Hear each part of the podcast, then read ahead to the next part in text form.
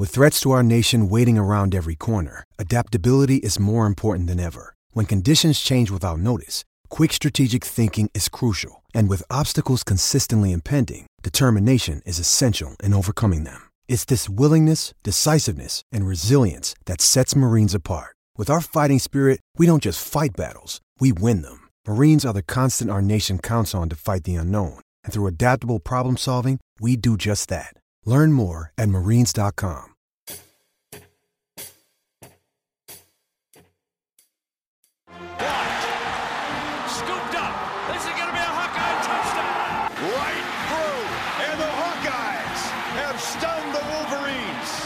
Michigan unbeaten no more. Piling on now is Iowa as they crack the 50 mark against the mighty Buckeyes. But when his number was called, seven got six.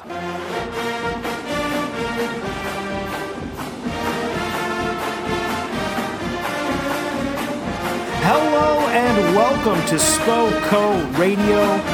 My name is Jerry Sherwin, filling in for DC, who is over in the motherland for New Year's Eve. With me, as always, is the People's Champ Champ.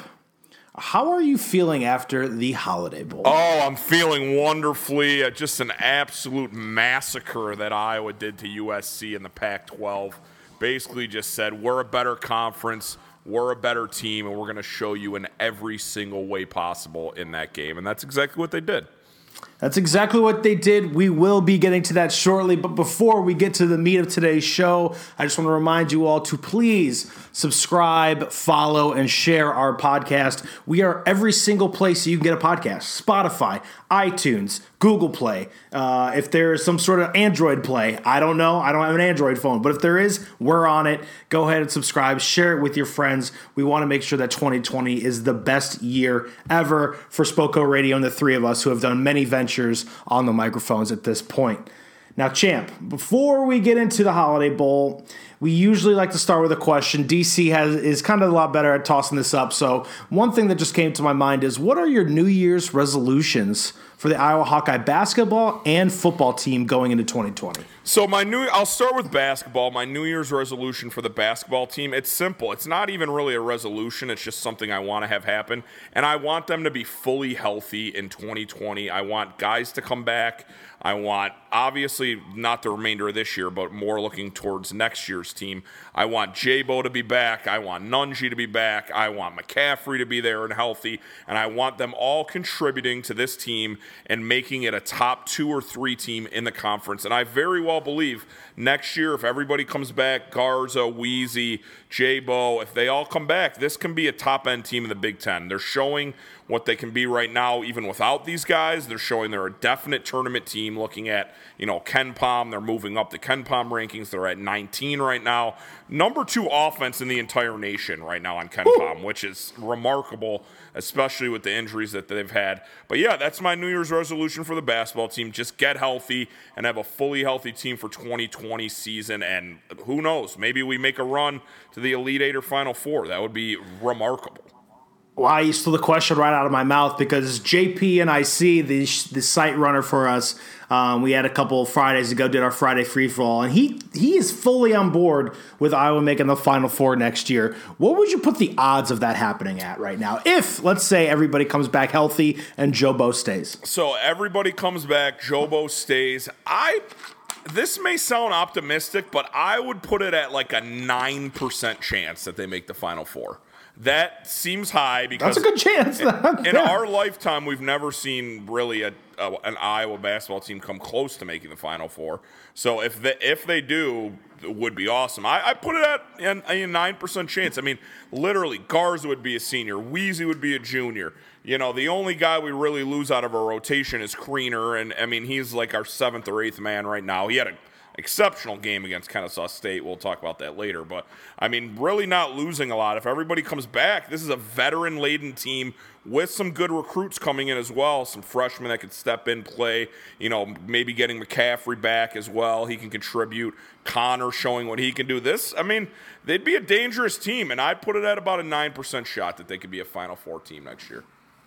All right, and what is your football resolution? So my New Year's resolution for the football team is is specifically for one man, and that's Brian Ferentz. And I want him to emulate exactly, literally exactly what he did in that USC game, the Holiday Bowl. I want him to put out a full season of play calling like he did against USC.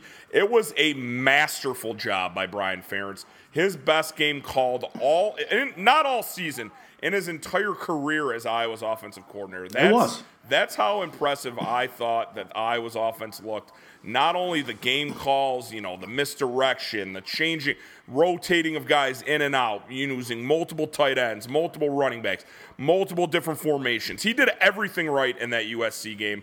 And my New Year's resolution for the Iowa Hawkeye football team is for him to put a 2020 season together like he did just for that USC game.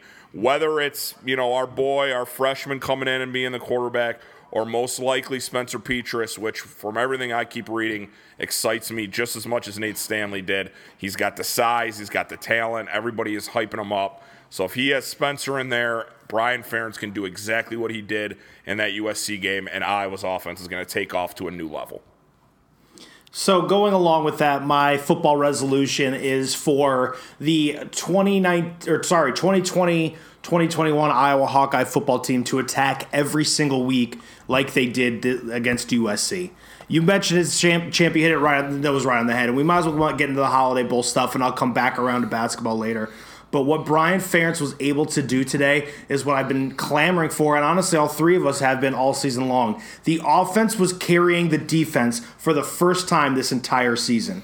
And while the defense struggled against USC, who does have athletes, the Iowa offense continuously made big plays when they needed them the most. There was multiple, multiple third and long situations where Iowa and based starting off with Brian, they called the right thing. Nate Stanley put together his best performance of the entire season and probably his entire career. I don't know if you agree with that or not there was a couple in the Iowa State games. The Ohio State game comes to mind as well. But I think this was his best full game that I've seen him play. And now that I don't have to be on his bandwagon anymore, the dude put up some NFL tape, champ. Oh, yeah. I mean, some of those throws he was making in that game, opposite hash mark throws, Cannon getting the, uh, the ball in tight spaces, made a bunch of those type of throws. And then the deep ball. He had a couple nice touch deep balls. That was his biggest bugaboo as a Hawkeye, primarily is missing on those deep threats. But he hit a couple big ones in that game, and that offense was moving the ball left and right, mixing in the run and pass. And yeah, they won that game. They put up 49 points. I understand you know, they had a kickoff return for a touchdown and a defensive touchdown. But still, the offense putting up 35 of those 49 points mm-hmm. is damn impressive considering all I heard about was how they only averaged 20 points a game in the Big Ten. They're going to have to score more points to win this game. And that's exactly what they did. They shut up dipshit Matt Leinart and dipshit Reggie Bush in the pregame God, show. they're horrible. That said, Iowa will not, you know, they've, they've never faced a team like USC this year. Yeah, okay, we faced a hell of a lot better teams than USC this year, guys. and that's probably why we only average 20 points a game for a lot of those games, is because the defenses in the Big Ten actually show up, unlike most other conferences, it seems like, with these bowl games. The Big 12 defenses show up, don't show up. The Pac 12 defenses don't show up. It's crazy in college football that no defense is played besides, you know, the SEC and Big Ten. I've been I've been screaming for this, and honestly, the ACC too. If you're you have to count Clemson in there, they yeah. play great defense, and what they did against Ohio State speaks for itself. But yeah, no, I Iowa Iowa going into that game, I think I was a little worried because you're scared of the brand of USC. And I think because of that, a lot of the media and talking heads, they just they they go towards the USC brand. And I don't blame them. USC should be getting better athletes than what Iowa gets in, in, in a vacuum. But what people don't understand is what Brian Ferentz and company, Kirk Ferentz as well, they've opened up their hearts and their university to better brands of athletes. They're not just going after kids that would be walk-ons or MAC players. They're getting kids that actually have interest in coming here. And it all kind of started with that one weird class with Eno Benjamin. And that also brought in Tristan Wirfs.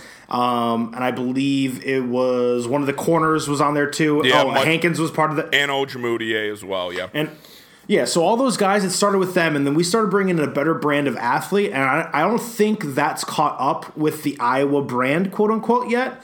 But I think now, looking forward at the next six to nine years of Iowa football and the people that they're bringing in, the coaching staff that's in place that doesn't seem to have much turnover outside of like maybe a Ken O'Keefe that that might eventually either retire or might just go to another opportunity. Maybe we'll lose like Seth Wallace at some point that he might get a defensive coordinator position. But the, the majority of this faction at Iowa is here to stay, and these recruits are coming to play for them. Yeah, that that you talked about the athletes, and that was the biggest thing to me coming out of this USC game. All I heard about was how USC had 49 guys on their roster that were four and five star athletes, but Iowa's athletes outperformed them the entire game. I mean, you look around just on the offensive side of the ball, and there is athletes left and right. Not only your two tackles, super uber athletic, your center, Tyler Linderbaum, a super athletic center freshman is going to be an All-American before he leaves, you know, the University of Iowa. And then you look at the outside receivers, and you have Ihmir Smith-Marsette, who put on an absolute show, a kickoff return. Was, Go ahead. Was that the best? Was that the best receiving, like a receiver performance you've ever seen in an Iowa uniform? Like Darrell and Marvin put up some stuff, but what Ihmir Smith-Marsette did the other day was special. I mean, that was the best. I would say skill position, not not including running back, because obviously Shonn Greene and running backs have had huge games in the Yep. past. But as in terms of an outside, wide out skill position, that's the best. I've, I mean, how could you get any better? He scores on a rush, he scores on a kickoff return where he literally outruns the entire coverage. Just jumped over like a half pile. I mean, just and then just out sprinted everybody, and then uh, on the receiving end scores a touchdown as well. Just an exceptional performance. And then Brandon Smith coming back from injury had a couple big plays in that game as well. And it's just like uber athlete after uber athlete from Iowa, and that's crazy to see. Like we've never had that in our time at Iowa. Just looking at the offensive side of the ball and be like,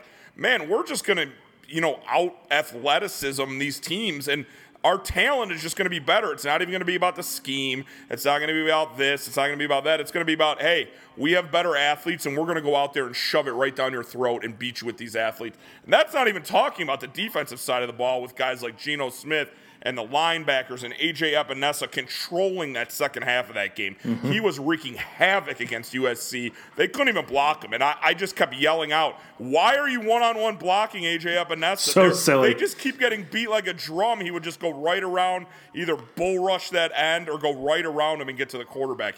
He manhandled that second half. That was, we all know it's going to be his last game as a Hawkeye, and what a hell of a way to go out for AJ Epenesa. And honestly, like when he crushed the quarterback, I forget the the starter's name, but when he he- when he went for that like Khalil Mack strip sack and basically like yanked his arm out of the like his socket, like that that uh, completely affected and changed the game too. But then USC, like you mentioned. Once they put their backup in on like every single third down and long, they left AJ alone with just one guy, and I just Yeah. like what, and that just gets back to the bigger point here. What does the University of Iowa do? They're a developmental program, and they've been able to develop some of these no star, one star, two star, gray shirt, walk on type guys and put them in the NFL. But now they're getting these three to four stars, but a lot, a lot of three stars coming in, which has a better, higher pedigree for the most part of athlete. And they're also still the developmental program. So when you bring a better brand of athlete into this program, and they still have the same type of basically floor starting off with with the with with Doyle, with Kirk Ferentz, with Brian Ferentz, with Phil Parker, they come into this program like this is what I'm saying, guys. Iowa should be Wisconsin now. The next decade of Iowa football, it should be Iowa and Wisconsin trading places, going down to that last game of the season. We saw it here. This was the start of Brian Ferentz taking over. This was the start of him telling his dad, like, listen, you don't always just have to kind of do the inside zone. Look at how we can attack the outside. They went around the ends all day. Th- that was a purposeful attack that Brian saw, and they completely attacked it. And it worked. Yeah, I mean it's it's it's great now to have what I think going forward the best of both worlds. Not only, like you said, are they a developmental program where you can get these one or two star guys and turn them into NFL players. They've done it in the past. You, there's numerous names you can you know say right off the top of your head that they've turned into NFL talent. But now, like you said, when they get those three and four star guys that already have the talent and you bring in this coaching staff to get them to that elite next level, there's no mm-hmm. reason that they shouldn't be competing for Big Ten championships year in and year out, at least representing the West in the Big Ten title, you know, three out of every five years or four out of every seven years, stuff like that. Like you said, it should be them and Wisconsin going back and forth. You know, every four or five years, you throw in a random Minnesota or, a random Northwestern, that's fine. But as long as they're consistently competing, that's what we should all hope for. And I, I don't think there's any reason they shouldn't do that. I 100% agree. Now, Champ, we kind of touched on the Holiday Bowl. Obviously, Ihmir Smith-Marsette was your offensive MVP. AJ Epenesa was a stud. Michael Ojemudia had like a weird game, but I think he was actually really, really good. At you know, especially in that second half, he made a lot of plays. He was fired up, jacked up. Um, but what I want to ask you is, what do you? Th- what at the end of the day, like when we look back at this season and we're talking about this in August?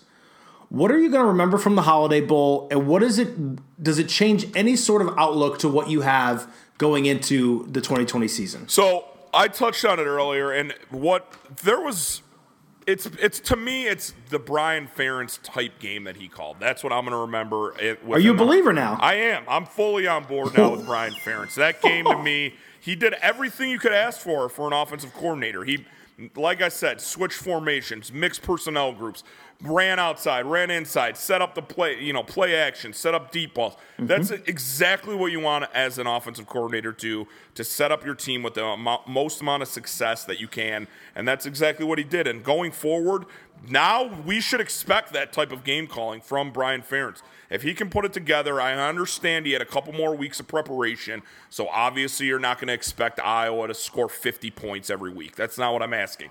But for him to do what he did in that game, it shows that it can be done, and that uh, Nate played wonderfully. He's going to have some growing pains with Spencer because he's going to be a young quarterback. We all have to expect that going in.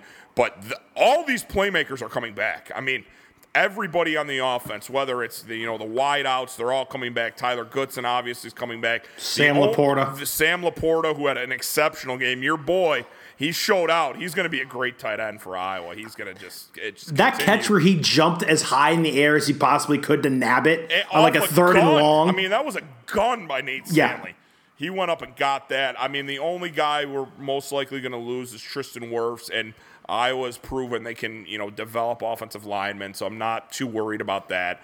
But all these skill players, adding Oliver Martin to the mix next year too, because you know Maybe. he's going to get involved. I mean, Nico Ragaini, Tyrone Tracy. I mean, the talent is just so bountiful going into next year that bountiful. Spencer Petras is going to. I mean, he's going to impress some people because he's just going to. I mean, the, just literally get the ball out of your hands, give it to Tyler Goodson, and let these guys make plays, and they can do that. And that was my biggest takeaway from the Holiday Bowl. And it for a bowl game that we, you know, we were all kind of excited, but not like overly like pumped up for it because it's a you know a random bowl game. They went nine and three, whatever. But coming out of that game, it got me. I know it probably got you too, DC as well. We were all jacked on our text thread, texting back and forth.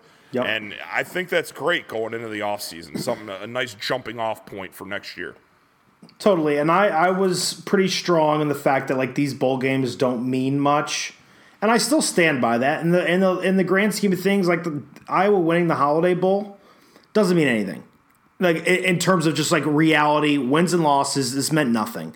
But in the grand scheme of the entirety of the program, it was great exposure. I will put on a show. They were like the only game on that night, I'm pretty sure, from what I remember yep, on Friday night. Were, and it was Gus and Klatt. I mean, two big time guys calling the game too. That helps. Calling the game, and they put on a great show. And and like you mentioned, we've we've talked about it multiple times before. I've been the one guy on this show that's been blowing the Brian Ferentz horn. I've probably been the one guy on Twitter that's been consistently blowing the horn and telling everybody that this isn't just on him. But it seems like yet again, and we talked about it a little bit with the Nebraska game. We talked about it a little bit with like the Minnesota game. It just seems like Brian finally has even more control than he did. And if they go into 2020 and he does these types of things, Iowa, I know that the schedule's tough, and I know they have to go to the horseshoe. I know they have to play Iowa State and Minnesota within five days of each other. So but ridiculous, going, by the way, that it, schedule uh, change. Totally outrageous, and Kirk should really just throw some of his weight around. But I was going to turn some heads next year. And Spencer Petras, if you guys have not, if you don't have an athletic subscription, you guys need to go get one. Somebody should have bought it for you for Christmas. I'm sure they have $25 off right now for the year long. But Scott Dochterman wrote a great piece. He's written a couple great pieces. We mentioned him very much in the show because he's probably one of the best Iowa writers out there. But there's a piece today on Spencer Petras. And basically, for those that haven't read it, is that the word on the street is he's got CJ Beathard's personality and all of the arm talent of Nate Stanley. That's frightening. I mean, it honestly, talking about the athletic and Dochterman, it, the subscription alone just to read Dochterman's pieces is worth it. Let alone everything else. He cranks out pieces. Athletic. I'm not. I mean, I'm not going to be like an athletic. Oh my God, everybody needs to get it. But you do because the, the, the pieces are worth it alone. The subscription, and yeah, that honestly, when I was reading it this morning, it gave me goosebumps thinking of what Spencer could be, like you said, the moxie, the you know everything with C.J. Beathard, and then the arm strength of Nate Stanley. I mean, it could be the best of both worlds. I don't want to put too much pressure on the kid, but it's going to be exciting watching him get in there. The size, the uh, ability that he has. I mean, it's going to be fun next year. I'm excited. I told myself that I wouldn't be the guy that starts saying that Iowa might go perfect or only lose one game next year, but I'm already becoming that guy. Like, I'm not going to start at six, seven, eight wins and work my way up or down. Like, I think I'm going to start at 10 wins and figure out if I want to go to nine or if I want to bump it up to 11 with Ohio State being the only one that we may lose. But I can still, like, this team is still fully loaded. Mm. And this quarterback, these, these guys really like him. Where do you and, think going into next year, realistically, where do you think Iowa is going to be ranked in terms of the polls going into next year? They're gonna they're gonna immediately downgrade them because they're losing Stanley, the senior quarterback, and on top of it, their right tackle and AJ Epenesa. So I think they finish around thirteen ish this year, mm-hmm. like ten to thirteen range but I think they start next season around like 19. Yeah, I was gonna say 20. I think that's like that right, right in that like late rankings, but you know can surprise some people. That's fine. I don't need them to start like seventh in the nation and have like crazy high expectations. Let them be there, you know, 18 to 22, somewhere in that range, and oh, Iowa's in the rankings again. They're just little old Iowa, and then we just sneak up on some people and just smack them around. It's gonna be great. It's going to be wonderful. I'm already excited for next football season. This one just finished.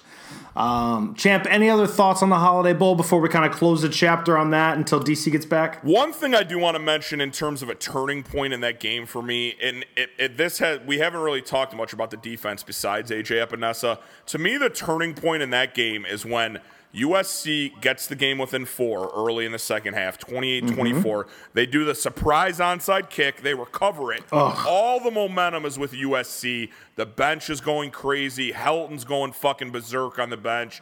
You can see Iowa's a little down. The defense just gave up a big long drive to start the second half. And what do they do? The defense goes out there, three and out to that series, gets off the field without allowing any points. That was monumental in that game turn the entire game around. USC easily tired ass Iowa defense just gave up a long drive. They could have easily went out there, scored a touchdown, went up 3, had all the momentum, but no, Iowa's defense stood up.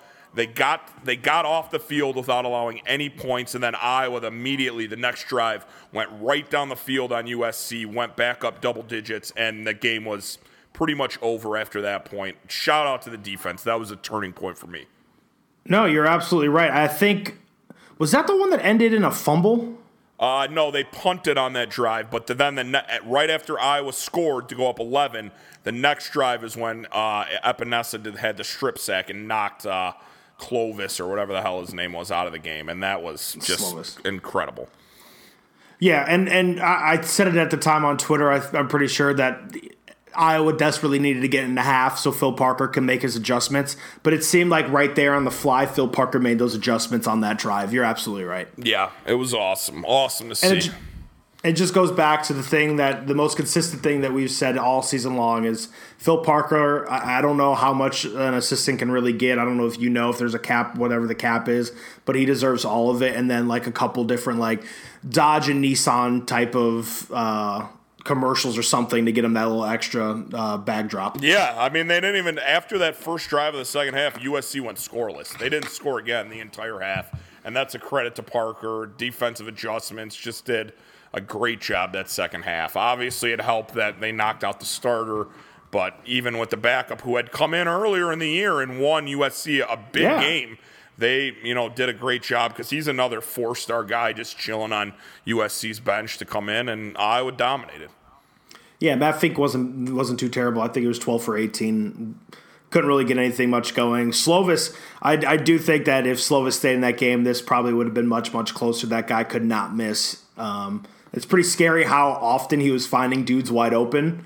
Um, but when you run that type of offense, I think that's kind of just what is kind of expected. Yeah, I mean they don't run the ball. All they do it. They mention that Joel Not at all. Klatt mentioned that about forty-seven times during the broadcast that they need to run. He's right. I mean they did need to run the ball more. and They decided to just literally pass every down, and that's not going to win you many games.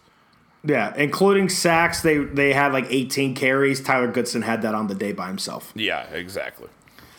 All right, so that's it for the Holiday Bowl. Champ, we did have a basketball game yesterday, too. I was flipping between that and the Eagles game. Um, we talked a little bit before about the resolution for basketball. You want a healthy 2020 season. What I want desperately this year is I want this team to go for at least, they have the talent to win a couple games in the Big Ten tournament. That's my resolution. Start this year off with a bang by going deep in the Big Ten tournament. We are, I already think they're going to be a tournament team, and whatever happens in the tournament happens. I don't think they're going to be a Sweet 16 team. Maybe they win their first weekend game, and that'll be great. But I want them to do some damage in the Big Ten tournament for the first time since what 2005.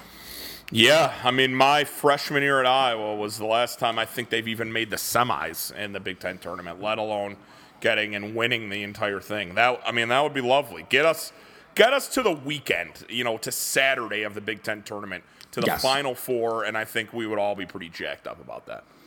Absolutely. So that's my resolution for the team. You took the other one out of my mouth, getting healthy, getting this team right, getting Patrick McCaffery to add about 20 pounds so he can actually bang in the Big Ten is absolutely uh, key for the next season. But Kennesaw State, probably the worst team I've ever seen play college basketball. We were joking around on the Black Heart Pants Slack today that if a all-star WNBA team could beat them, I said yes, 8 out of 10 times they could probably get it done.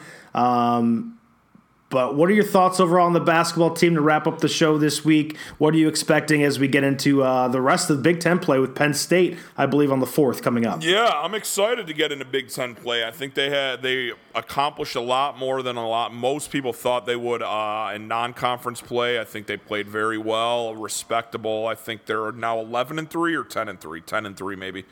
Uh, yeah, 10 and 3, you know, in, in uh, out of conference play. the ranks, which is nice.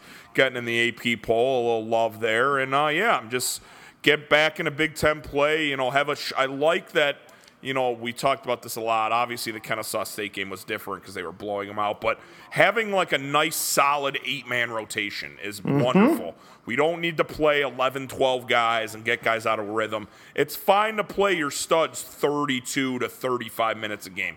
Let them fucking get out there. There's plenty of timeouts in college basketball. Every four minutes, there's a stoppage. You can manipulate, you know, some rest time with, you know, the 30 seconds before the stoppages and then bring them right back in after the stoppages.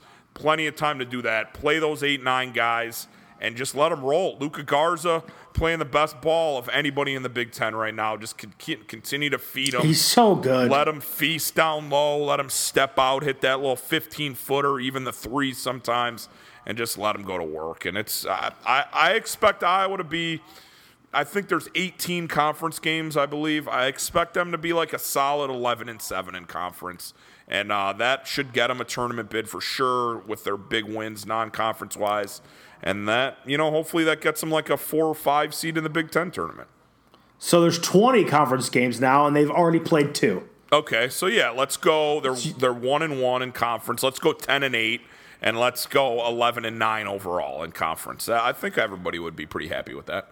And honestly, that you're right on the money. KenPom has us projected right now at a 12 or 20 and 11 record, at 11 and 9 in the conference. I do believe that they could be a little bit better than that. Right now, they have losses to um, Indiana, Minnesota, Ohio State, Michigan State in a row. And I, I, don't see Iowa losing four in a row like that. This is a different team than, like, let's say the 2016 team where they went down to the end of the season and started losing a bunch.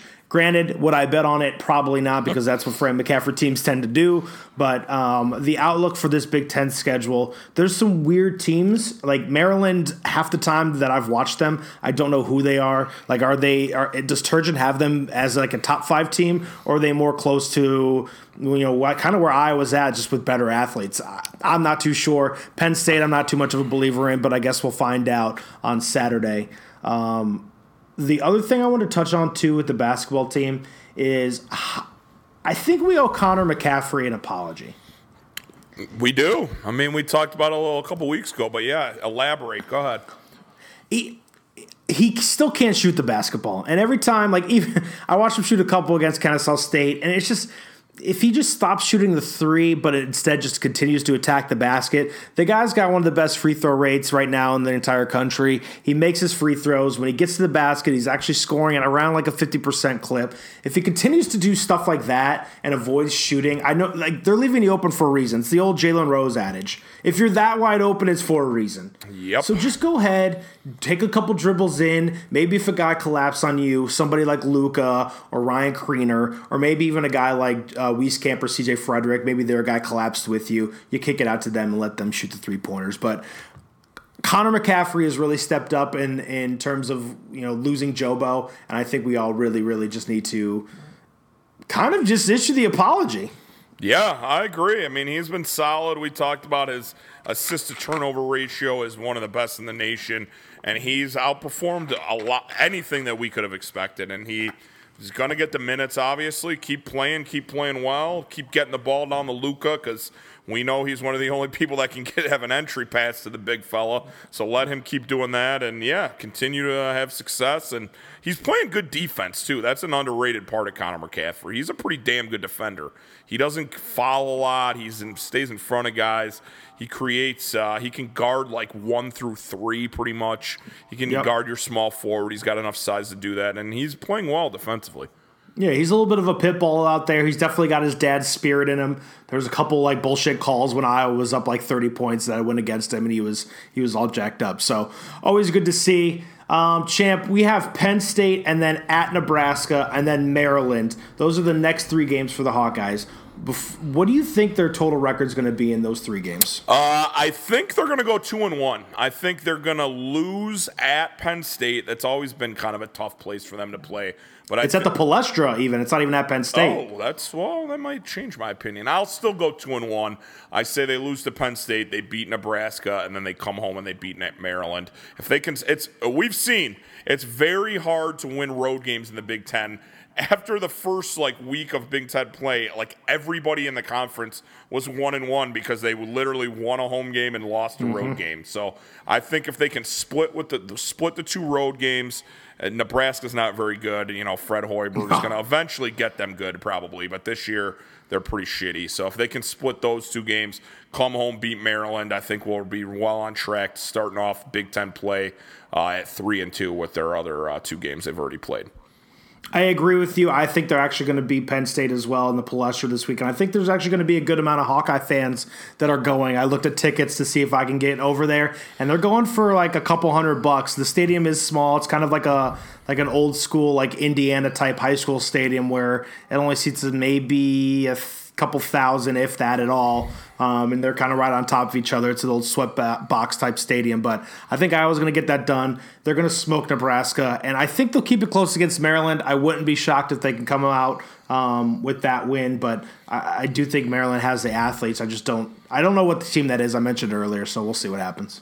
Yeah, I mean, I think two and one we'd be pretty happy with. That'd be a nice start to the Big Ten play. Yes, it would. All right, Champ. Now, before we say goodbye to everybody, you have anything else you'd like to add about the Hawkeyes this week, or maybe just tell everybody one more time that you're on the Brian Ferentz bandwagon? I'm on it. I'm all aboard the BF uh, bandwagon. I'm ready to roll. Excited for next year. I hope DC's having a wonderful trip in the homeland right now. Uh, it looks like he is from his uh, Instagram videos and such. So have a great rest of your trip, DC. We look forward to being back with you next week when you return. And yeah, uh, everybody have a happy new year and uh, go Hawks. Happy New Year. L'chaim to everybody. Enjoy. Be safe. Don't forget, call an Uber. And when you go get into the Uber, tell them to put on the Spoko Radio podcast for your journey home. Yeah, blast it. I'm sure the Uber drivers would love to listen to it. It gets off of their normal bullshit that they have to hear on New Year's Eve, the Keshas and all that crap everybody wants to listen to. Put, tell them to put Spoko Radio on and fire that up in the old Uber. I don't think they're listening to the Kesha anymore. I think it's probably just straight Lizzo. Uh, I mean, I can't hate. I love Lizzo myself. So. Why men great till they got to be great. All right, everybody, for the People's Champ, for DC, who is in Israel, and your boy Jerry Sherwin, we are out. Take care. Happy New Year. Go Hawks. Go Hawks. Trick or treat, Iowa City. If you don't love it, leave it. USA, number one.